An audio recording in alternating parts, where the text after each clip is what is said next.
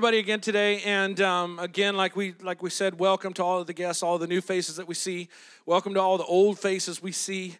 Welcome to all the middle-aged faces we see, young faces we see.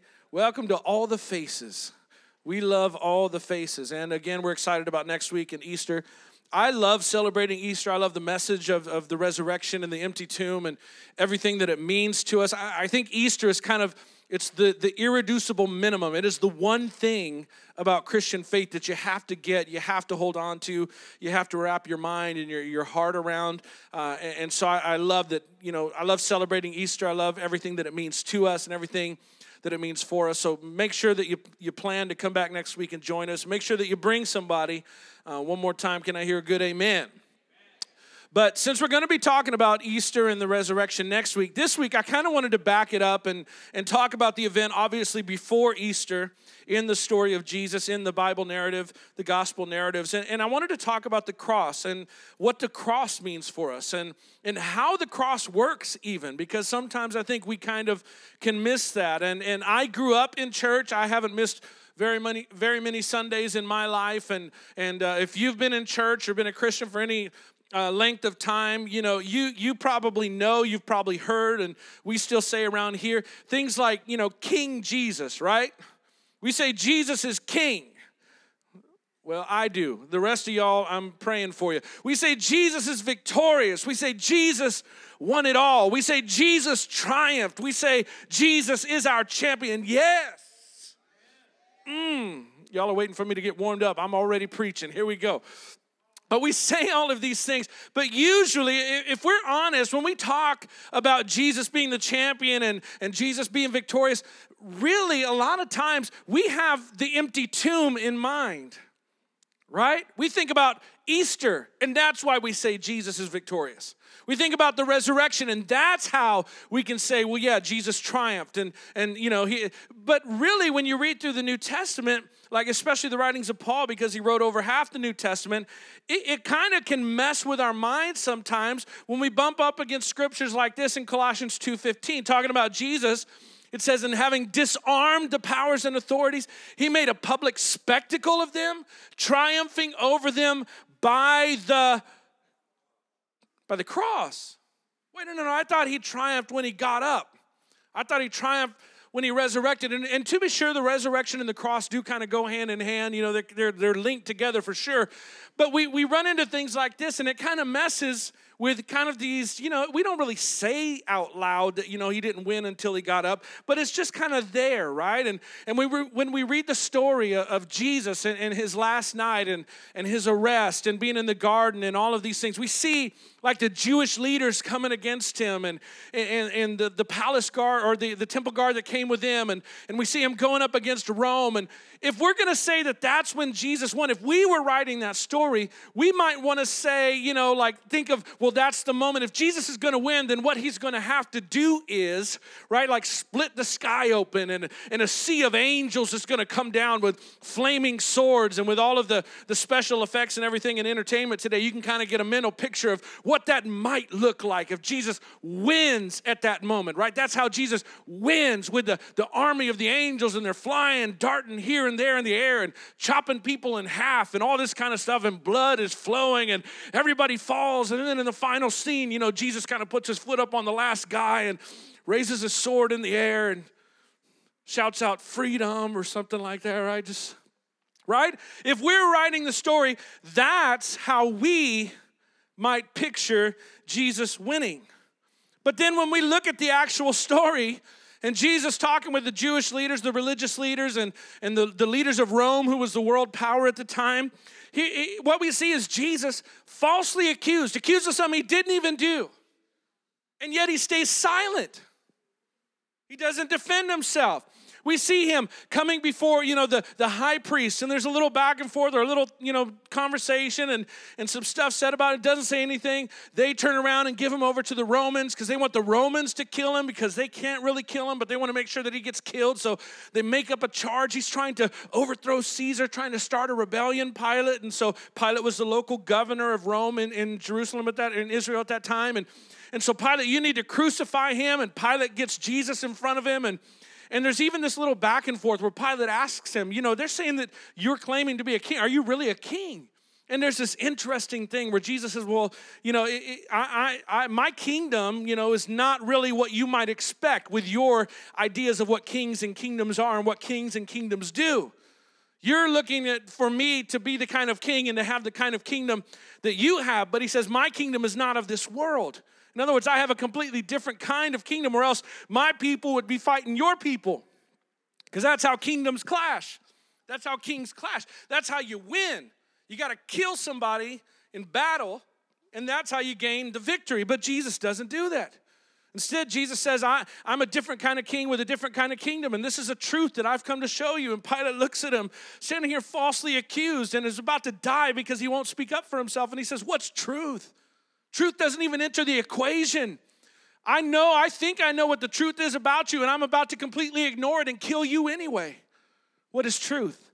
And he sends Jesus away to be crucified. And Rome flexes its power through those Roman soldiers, and they lead Jesus away and they whip him and they spit on Jesus and they blindfold Jesus and they take sticks and whack him on the head with the sticks while he's blindfolded. And they say, If you're really a prophet, tell us who it was that just hit you. And they mock him and they laugh at him. They whip him with the cat of nine tails, and it, it, that, that thing sticks into his back with all of the glass and bone and metal, and then they rip it out, and his back is literally ripped to shreds and ribbons of skin. And then they take him outside and they lead him up the hill, and then they nail Jesus to the cross. And what's interesting to me is that Pilate at that point does something pretty significant. Pilate says, Hey, I'm gonna write out this sign, and I want you to put this sign above his head, and he writes out King of the Jews. And what he is saying is, look, we are Rome. We are the world power. We rule everything. We run the show right now. And if you're going to have a rebellion against Rome, you better bring more than this. If this is all you got, we'll do this and do this again. In fact, if you've ever heard of Spartacus, about 100 years before Jesus, Rome had put down another rebellion of, Spartacus and that army. And along the Appian Way in Rome, they crucified, I think it was something like 6,000 men along this, this stretch of road. And when you work out the distance and the amount of people that they crucified, it's like Rome crucified one person every 100 feet from this wall right here to about the doors leaving. There would be a person crucified and a person crucified along a stretch of road 6,000 times over because that's what Rome did best. Rome flexed its power. And if you are going to start your own kingdom and you're going to come up against our king, you better have something more to this. And to the Jews that were there, this was a scandal. This was something that they did not want to be associated with. To Pilate, it was foolish. Pilate was a non Jew, Pilate was a Gentile. To him, it was silly that this man would claim to be the king of the Jews. To the Jews, it was a scandal. No, no, no. We don't want him to be our king. We don't claim him as our king. In fact, Pilate, take the sign down. And Pilate looked at him and he said, What I have written, I've already written it. And he leaves the sign up. And Jesus dies. And when Jesus dies, all of his followers leave and they go home and they leave him abandoned on the cross because they thought what everybody else thought that when you die, it means you lost. When you die, the movement was over. You do not win when you die. But then, in a matter of days, in a matter of days, his followers start re examining the story. And over the years of that early church movement, they look back at the events that happened all around that time and they look at the cross and then they look at an empty tomb and they say, you know, and then they look back at the cross and they say, no, no, it was then, it was that moment when we see Jesus on the cross. That was when Jesus won. Jesus on the cross, that's when he made a public spectacle of the enemies. That's when he triumphed over them, and it was on the cross. But man, how did he win on the cross? How does that work? Because it sure seems like he lost. Isn't it better to say that the victory happened after the cross? Right? Like Easter Jesus, that's our king. Crucified Jesus is nice, Easter Jesus is better. That's our king. That's when he won, right? I won't look so silly. I, would rather kind of agree with those Jews a little bit, right? I don't want him called king when he's on the cross. I want him called king after he comes out of the tomb. And especially Paul, probably the greatest writer of the early Jesus movement, he keeps just messing with our theology throughout the New Testament. He tells one time the people in Galatia, the followers of Jesus in Galatia, look, may I never boast except in the except in the cross. May I never boast except in the cross. If you're going to be a Jesus follower, if you're gonna brag about your king, if you're gonna brag about your ruler, the one that you think is gonna put the world to rights, the one thing that you get, the one thing that you brag about, the one thing that you tell everybody out, tell everybody about, when you tell everybody that he is your king, you point to the cross. But Paul, that seems a little silly. That seems like the day he lost. That seems like when he gave up. That's when he surrendered. It feels a little foolish to claim victory on the cross. And to which Paul would smack us upside the back of our heads again. He said, Yeah, the message of the cross is foolishness to those who are perishing, right? Ooh, burn. Paul just got us, right? But to us who are being saved, is it gonna go? Bump, bump, bump, bump, bump bump, boom. But to us, sorry for that, that's my fault, not Zach's. But to us who are being saved, the cross, the cross, not the empty tomb, the cross is the power of God. But the cross looks like God's weakness, it doesn't look like God's power. The cross does not look like the victory. The cross looks like God lost. And then in 2018 America, we're a little bit hesitant to claim Jesus is the king of anything anyway. We live in a democracy, in a republic, right? And, and we don't have monarchs. We don't have kings and queens. And honestly, that feels a little outdated, a little outmoded. So I don't know if I really want to call Jesus my king anyway. Not to mention, when I look out the window and when I look on Facebook, it doesn't look like he's king of anything at all. I look at this world and it doesn't look like he's running anybody's show. I don't see Jesus in the places of power and the palaces of power uh, in any country. All over our world, it doesn't seem like Jesus is present as the king, right? Can I hear an amen from anybody that's following me? I mean, there was, you know, that picture of Trump that was circulating around Facebook the other week that showed him hugging Jesus. Maybe that's, you know, whatever you believe about that. But you know, we, we look on social media, we look at the world around us, we, we listen to the news, we watch the news, everything going on, and it doesn't look like Jesus is king. It doesn't look very much like Jesus won. It seems like Christian values are under attack from every angle. Seems like following Jesus and faith is under attack everywhere. It seems there's this narrative in our society that like intellect has triumphed over faith, right? Like science is better than religion, as though the two can't coexist, as though the God of the religion did not create the science that governs the world. There's just this idea in our society, and it's just kind of like below the surface. And maybe no one would be so arrogant as to say this out loud, but there's just this idea that to be a person of science is better than to try and be a saint. After all, we're living in the age of enlightenment. This is the day of me, the age of me. We're intelligent now. We don't need to believe in fairy tales anymore. We don't need to be burdened down by all of these pesky social constructs. We are free. We know more now.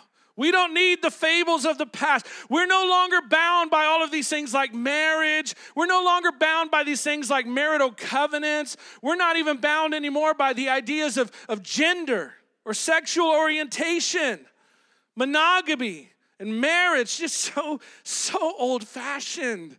You can live through your life and have multiple meaning relationships. In fact, if homes are so great, why don't you have two or three during your lifetime? We know more now.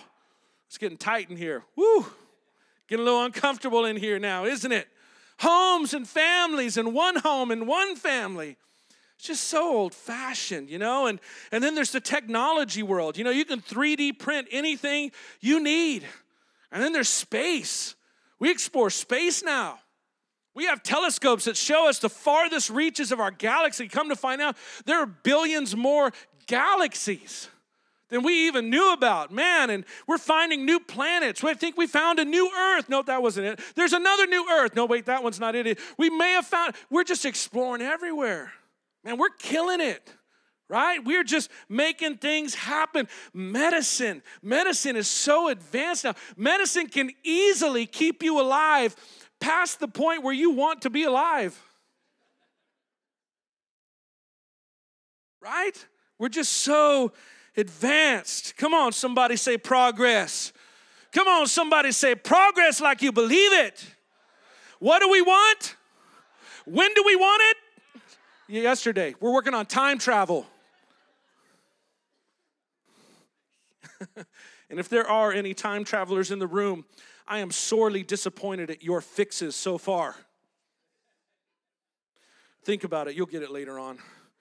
But progress, progress, progress, progress, progress.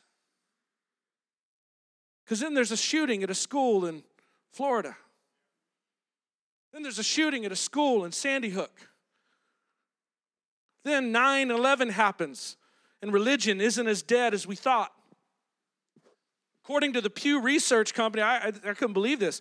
According to Pew Research, 90% of Americans still believe in a God. 90%. From the narrative that's pushed everywhere, it seems like everybody's turning against God, right? Nobody has faith anymore. It turns out that faith in, in a creator or the idea of some kind of creator is not as dead as some would have us believe, but most people are fed up with religion and, church, what an opportunity. City Grace, can I just say, what an opportunity that 90% might believe in a God, but they're tired of the way that He's been. Oh, let's show them Jesus. Let's show them Jesus. All the pain and all the suffering in the world, all the pain and suffering in our world, America record numbers of, of, homeless and, and racial tensions and depression and anxiety. And we keep saying progress, but I'm not so sure that the age of enlightenment is living up to the hype. I'm just not. It doesn't really seem to me like the human condition has approved, uh, has uh, uh improved for far too many people. There are far too many people groups that just don't seem like they are really advancing or progressing like the medicine is amazing, but medicine does not seem to be accessible to the vast majority of people who need it the most. World hunger, you look at the statistics on world hunger, then look at the statistics on, on hunger even in America. It will blow your mind and it should break your heart. Here in America, progress progress, trying to find a new earth. And the reason we're trying to find a new earth, because we messed up this one. And nobody's talking about ideas to make sure that if we did find a new earth tomorrow, that we wouldn't repeat the failures of this one. All of our tech has put people out of jobs, and the new job types being created aren't enough to make up the difference. And college was promised to be the, the, you know, the, the, the benefit that everybody needed. And now what we're finding out in this generation is college is actually hurting the people that are graduating from it. Because so many people have degrees, the degrees themselves aren't as special anymore. And by the way, you borrowed a ton of, ton of money to get your degree. And then you get out of school and you can't find a job to pay off your student loans, or you can't find a job that'll pay off enough of your student loans. If I can dive into a little bit of a couple of touchy subjects, transgenderism is on the rise. And what you don't hear anybody talking about is that within the transgender community, according to CDC statistics, 40% of the people in that community end up committing suicide. 40% of transgenders end up committing suicide. And I, I, I want to hedge my bet and not say all, but the vast majority of the rest are clinically depressed and, and facing debilitating anxiety. And there are so many issues wrapped up in it. And they're trying to say it's just one issue that would change everything or this issue that would change everything. And it's not. It is complex and it is deep. And it gets down to the, the, the fiber of, of soul and identity and who we are and who we were made to be. Touching on another touchy subject, The Center for Disease Control statistics say roughly 2% of Americans belong to the LGBT community. 2%. And it feels like so much more. But listen to these statistics. This is heartbreaking. Of those 2%, or, rather, every year of all of the new HIV infections in America, 73% of new HIV infections each year happen to gay and bisexual men.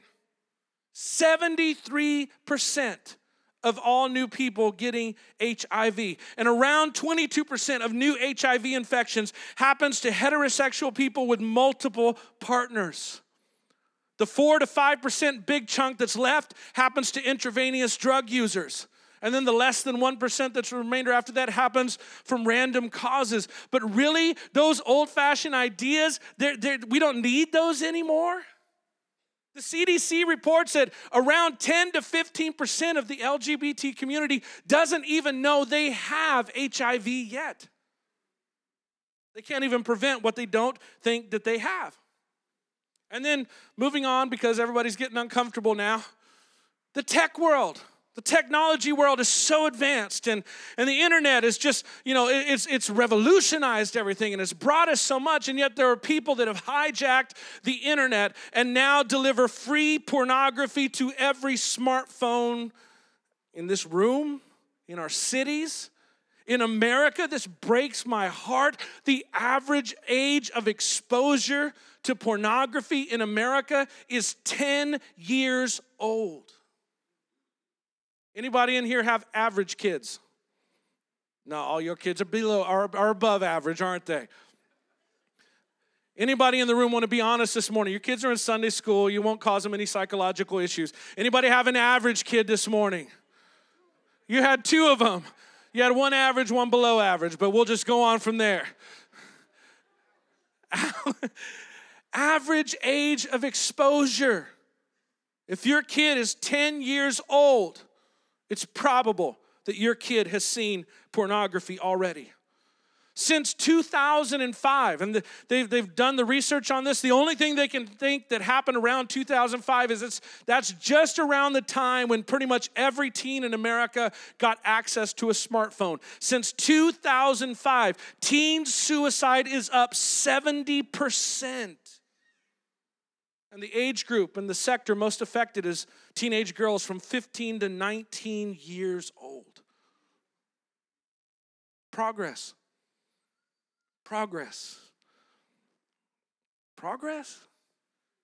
Really? This is where we are. Romantic relationships in America in general reporting less and less long term happiness. People, after multiple relationships, becoming just disenchanted with the whole idea of putting themselves out there again. People are becoming increasingly isolated, living a digital life. Get home from work, lock the door, close the windows, and log on, and that's how they live single parent homes in the United States struggling with all of these issues, even more than two parent homes, and just struggling, especially to meet the needs of teens and, and young kids. And I'm telling you, this stuff is uncomfortable to talk about. You should be up here.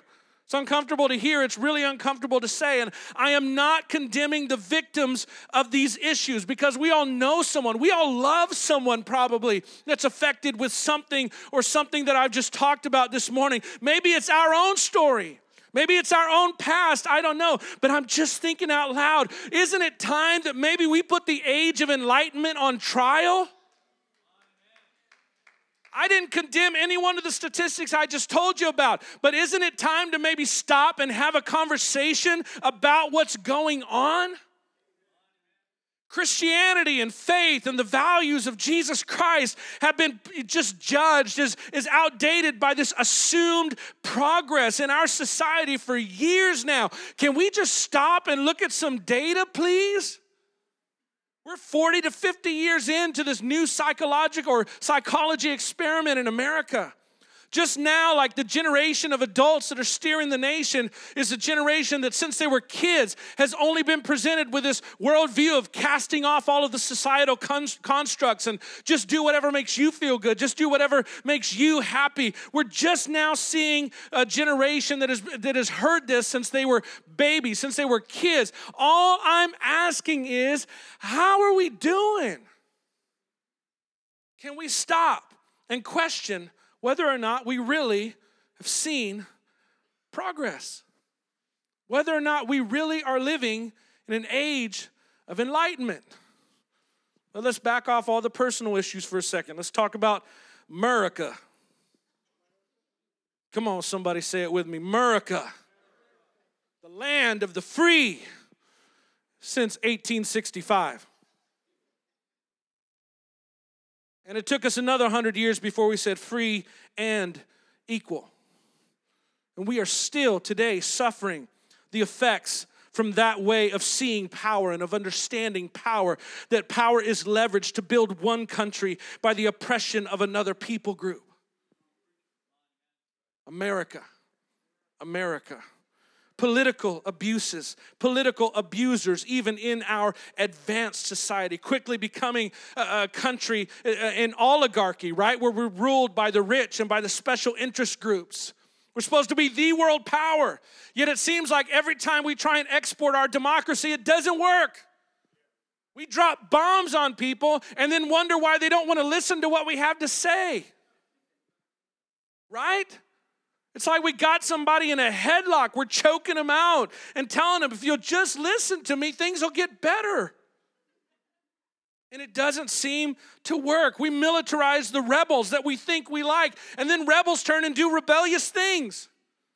They use the guns and the bombs that we gave them to oppress the innocent people around them. And then they'll turn around and they'll point those guns and those bombs right back at us. America, powerful, wise.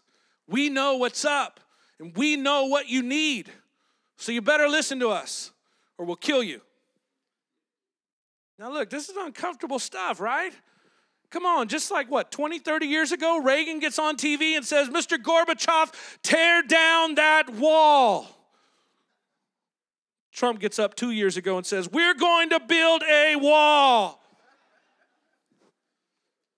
Which is it? Do walls work or do walls not work? And y'all right now are wondering which side of the issue I'm on. I'm a chameleon up here. I'm telling you guys, you ain't gonna know. Mm. Mm-mm. Mm-mm. Mm-mm. I don't want email from either side. No. Mm-mm. Politician, Sonia. That's right. We got that. You want to know whose side I'm on? Jesus' side. You want to know who got the answers? Jesus. You want to know what political party knows how to figure it all out and solve all the problems and feed the hungry and take care of the sick? Oh, come on, somebody that believes in your Jesus. Come on, somebody that knows that Jesus is the only answer, He's the only hope, He's the only way.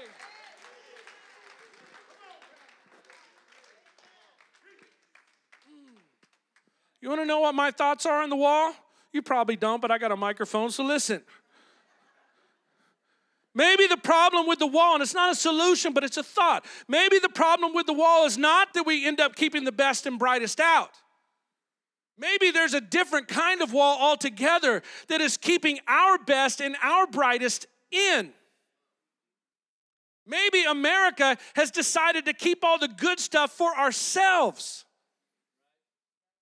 Mmm, mmm. Don't shout out now. Come on.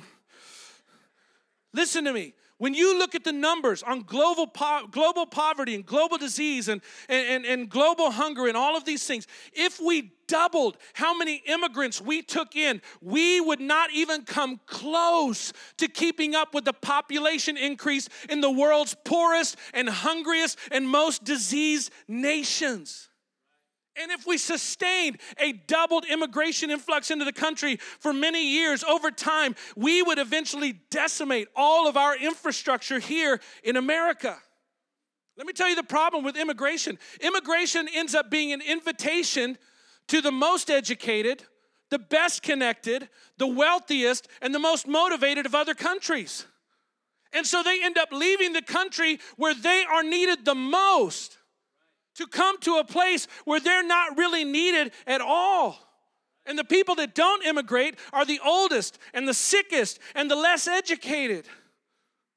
Mm, maybe if we really wanted to impact the world, we would stop trying to think about bringing more people in. Maybe we would send more of our own people out.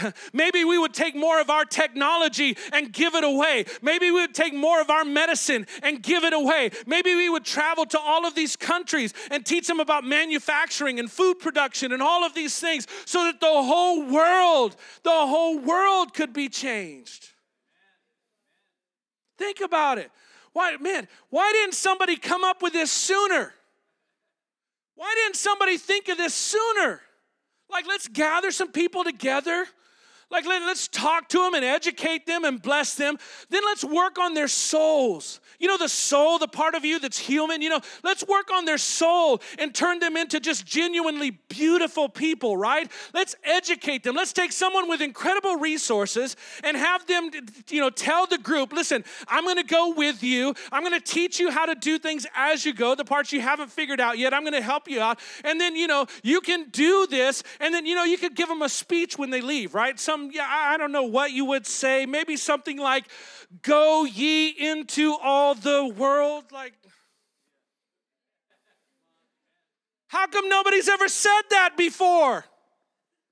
Come on, somebody. How come no one's ever gathered a group of people and said, Look, I'm gonna bless you. I'm gonna pour out favor on you. I got tons of resources. Some might even say unlimited resources. I'm gonna give it to you and bless you. And then through you, all the rest of the families on the earth will be blessed. How come nobody ever thought about that yet?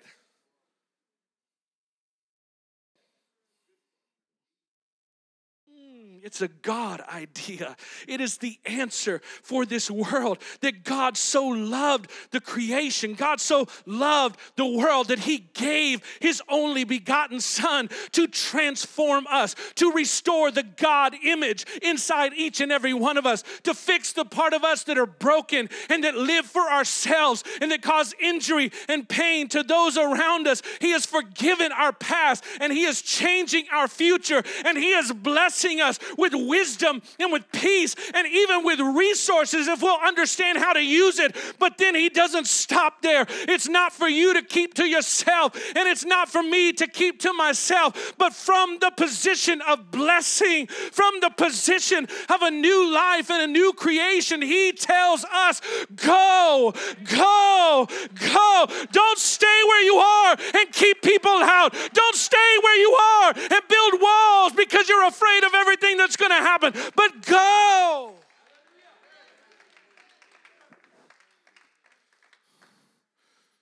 And I'm with you always. And I'll never leave you. And I'll never forsake you. And I will guide you. And I will provide for you. But we're smarter now. We're smarter now.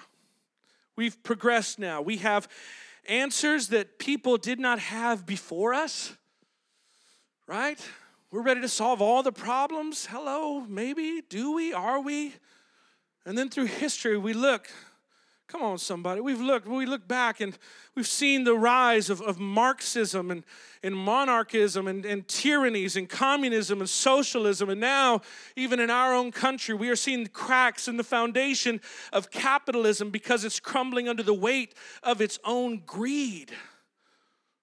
But 2,000 years ago, there was a thinker, a man with a brilliant mind, who had at first himself measured the world with the same measures that we all use, measured power by the same way that we all measured power, measured wisdom by the same way that we all measure wisdom. But he looked at his own world and he saw pain, and he began to see even his own religion fall short. And he looked at the way that the Jews had so easily embraced Caesar, and, and Paul himself, this brilliant thinker Paul himself used his religion as a cover to abuse and to arrest and even to have people killed. And Paul celebrated the death of Jesus Christ, who had only ever done good, who had only ever loved the people who this world had deemed unlovable. And Paul began to see in his own time a warning from God coming true. And surely today we can see it coming true for us also. And Paul writes, For it is written that God said, I will destroy the wisdom of the wise and the intelligence of the intelligent I will frustrate. And boy, doesn't that describe what we feel today in America frustrated frustrated. I thought we had all the answers, and it turns out we don't. And, and then God makes like this, uh, this appeal. He's calling out all the smart people, and He says, Where is the wise person? Where is the teacher of the law? And we're a nation of laws. We love our laws and our legal system and the Supreme Court. Laws are what make us better than anybody else, but laws have never made one person good. All laws do is tell you how low you can go before the rest of us have to step in and do something about it. But laws have never made one person good. And so God asks, where are the teachers of the law? Where are the philosophers of this age? And then Paul asks, Has not God made foolish the wisdom of the world? You thought the cross was foolish. Look at your own problems. Look at your own world where you live. But yet we say progress, but we're more depressed and confused than ever. There's more hate and abuse of power in our country, seemingly than ever. So much ideological division, and, and we just we wonder we can't figure it out. Why didn't it bring peace when we, when we bombed Iraq? Why didn't it bring peace when, when we the, the conflict spilled over into other countries? Why doesn't ever it seem to work when we bomb anywhere? Can't they see our power? Can't they see our strength? And can't they see the wisdom of our democracy and our, our republic and power and knowledge and strength in the age of enlightenment? And God goes on, or Paul goes on and says, For since the, in the wisdom of God, the world through its own wisdom did not know him. If you only understand wisdom the way that this world teaches wisdom, you will never know God. If you only understand power in the way that the way that power was described and handed to us, you will never understand God and what He is up to. And it's not just us, it's, it's from the Egyptians, from Babylon, from the Medo Persians to the Assyrians and the Greeks and the Romans, and now in us, in our world, the world, the way that power has been understood ever since Cain rose up and killed his brother. If that's the way that you know power and that's the way you know wisdom, then you will never know God. You'll never see God. But through an event that on the surface seems so weak, through an event that on the surface and in the world's way of seeing power and wisdom seemed to speak defeat. On the, on the surface, this event that seems so foolish for someone to have to endure when they claim to be the Son of God, when they claim to be the unveiling of the Creator, when they claim to be the visible image of the invisible God, Paul says this event is what we have been telling everyone about. This is the way to know God. This is the way to know His salvation. God was pleased through the foolishness of what was preached. The world called it foolish, the world called it silly, the world missed it and didn't, didn't understand what was going on in the cross. But God chose that quote unquote foolishness to save those who believe. But Paul, what was that message? What was the foolishness that you preached to everybody? Paul said, We preach Christ crucified. This is what power looks like. This is what wisdom looks like. It is power leveraged for others. It is power that lays itself down for the benefit of others. It is power that lifted the weight of sin off of our shoulders and gave us a new future. It is power that came to the hopeless and made a way when there seemed there could be no way. When we thought hope was lost, that is what power looks like. And it happened on the cross. It did not happen at the empty tomb. It happened when He showed us the love and the power of God that was for us. It was for us on the cross, Jesus is saying, This is what happens when your kind of power is in charge. I'm innocent, and this is what happens when your kind of power is running the show.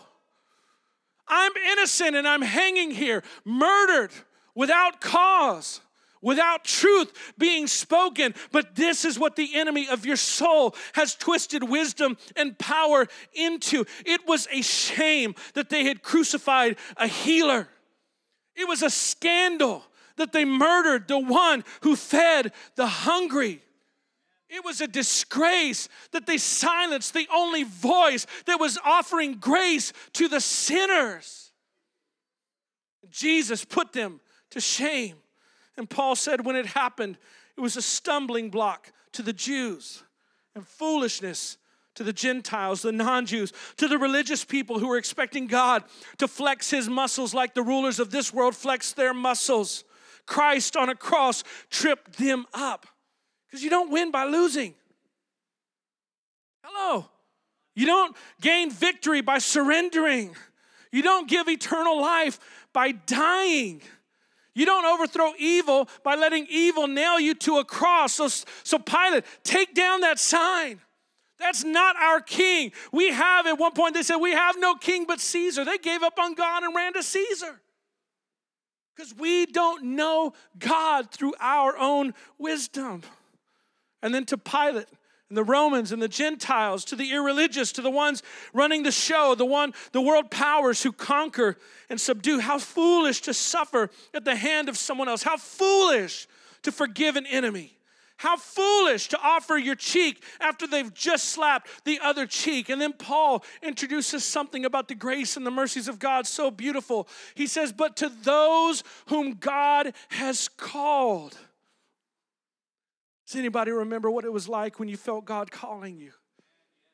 Does anybody remember what it's like when you first began to believe that there might be hope for you with God? Does anybody remember being at the end of yourself?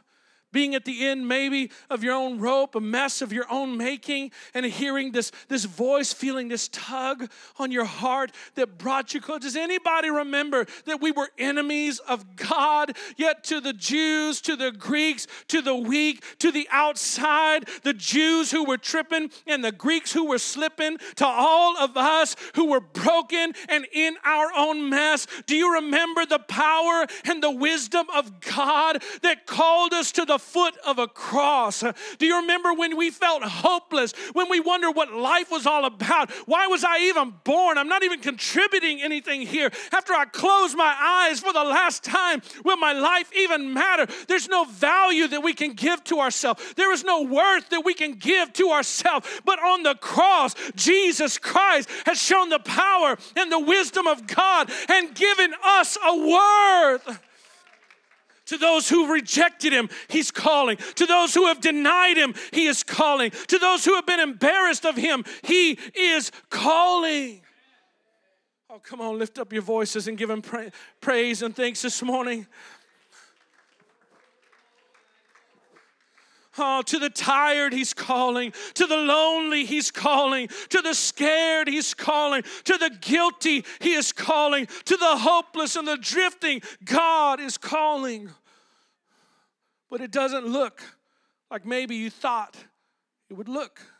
It does not appear as maybe we imagined God to appear. But to those whom God has called, both Jews and Greeks, Christ the power of God and the wisdom of God. The power of God, the wisdom of God. Come on, can you lift up your hands right now? Christ, the power of God. It's a different kind of power, Jesus. The wisdom of God Lord, you were so many moves ahead of the enemy. So many moves ahead of the enemy. Power of God, wisdom of God. And a few days before Easter morning, the Son of God, the Word of God from the beginning, who became like us because he loved us, was beaten and whipped by soldiers who were flexing the power the wisdom of Rome. He was spit on and he was openly humiliated. He was led through the streets in a scarlet robe, mocking his royalty, carrying a cross until he could carry it no more, and they compelled Joseph to carry it up to the top of a hill, and the cross was thrown on the ground, and they stripped him naked, left him completely and utterly exposed, and laid him stretched out on that cross. His back was bloody. His back was shredded to ribbons of flesh, and his breath was coming in wet and blood spraying gasps. And they took crude Roman nails of iron and hammers, and they pounded those nails through his hands and through his feet. And they raised him into the air, suspended between heaven and earth. And they dropped the cross into the ground with a thud. Christ crucified. The wisdom of God, the power of God. Come on, can you worship Him this morning? Come on, I feel the presence of the Lord in this room.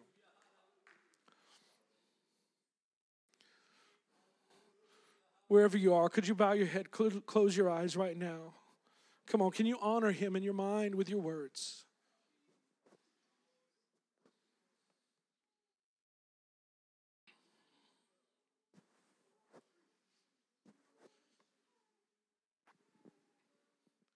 And then power spoke. And then wisdom spoke. And what he said was, Father, forgive them. They don't get it, Father. They don't understand. They're judging power by the old standard, they're judging wisdom by what they've always known. They know not what they do. And as I see Jesus hanging there, pinned to the cross by nails, and as I understand that He is taking my place, as I hear the news that Paul preached that He has died to provide a perfect covering for my sins, as I hear that the blood that ran down his body and dripped to the ground is such innocent and perfect and, and beautiful blood that the God of all creation has cried, Enough! That no one should ever have to suffer the penalty again for their sins. This one death is enough to satisfy justice for all time. And as I hear that He loved me and He gave Himself for me, I feel the pull of a different kind of power. There is a different force that is moving me closer and closer to the cross. There was a gravity there, there was an attraction there to Jesus that I can't look away. And when I see Him, when I see him, my heart is full. Hope is reborn in me, and the weight of my sins falls away. There was a pull, and there was an attraction, there was a power to someone who loves me so, so much. Love on display. Love unlike any other love that you will ever find. It's an unconditional love displayed on the cross. It is a saving love. It is a love that speaks worth and value into your life.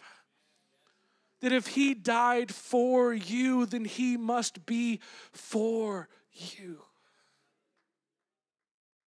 That if He died for you to save you in the middle of your life and not just at the end of your life, that there must be something that He wants you to do with the rest of your life. Why else would He give Himself for you? Why else would He die? And He gives a worth and He speaks a destiny and He speaks purpose onto our lives that we can't find anywhere else. Surely, surely we can trust someone that loves us that much. Surely we can trust someone that loves us that much. And without ever firing one bullet, without ever swinging one sword or dropping one bomb, He's conquered my heart. He's won me. He's won me. He's taken my heart. He's become the king of who I am, the king of my life. Because it turns out he's a different kind of king with a different kind of power. He has captured my affections, and I love him deeply.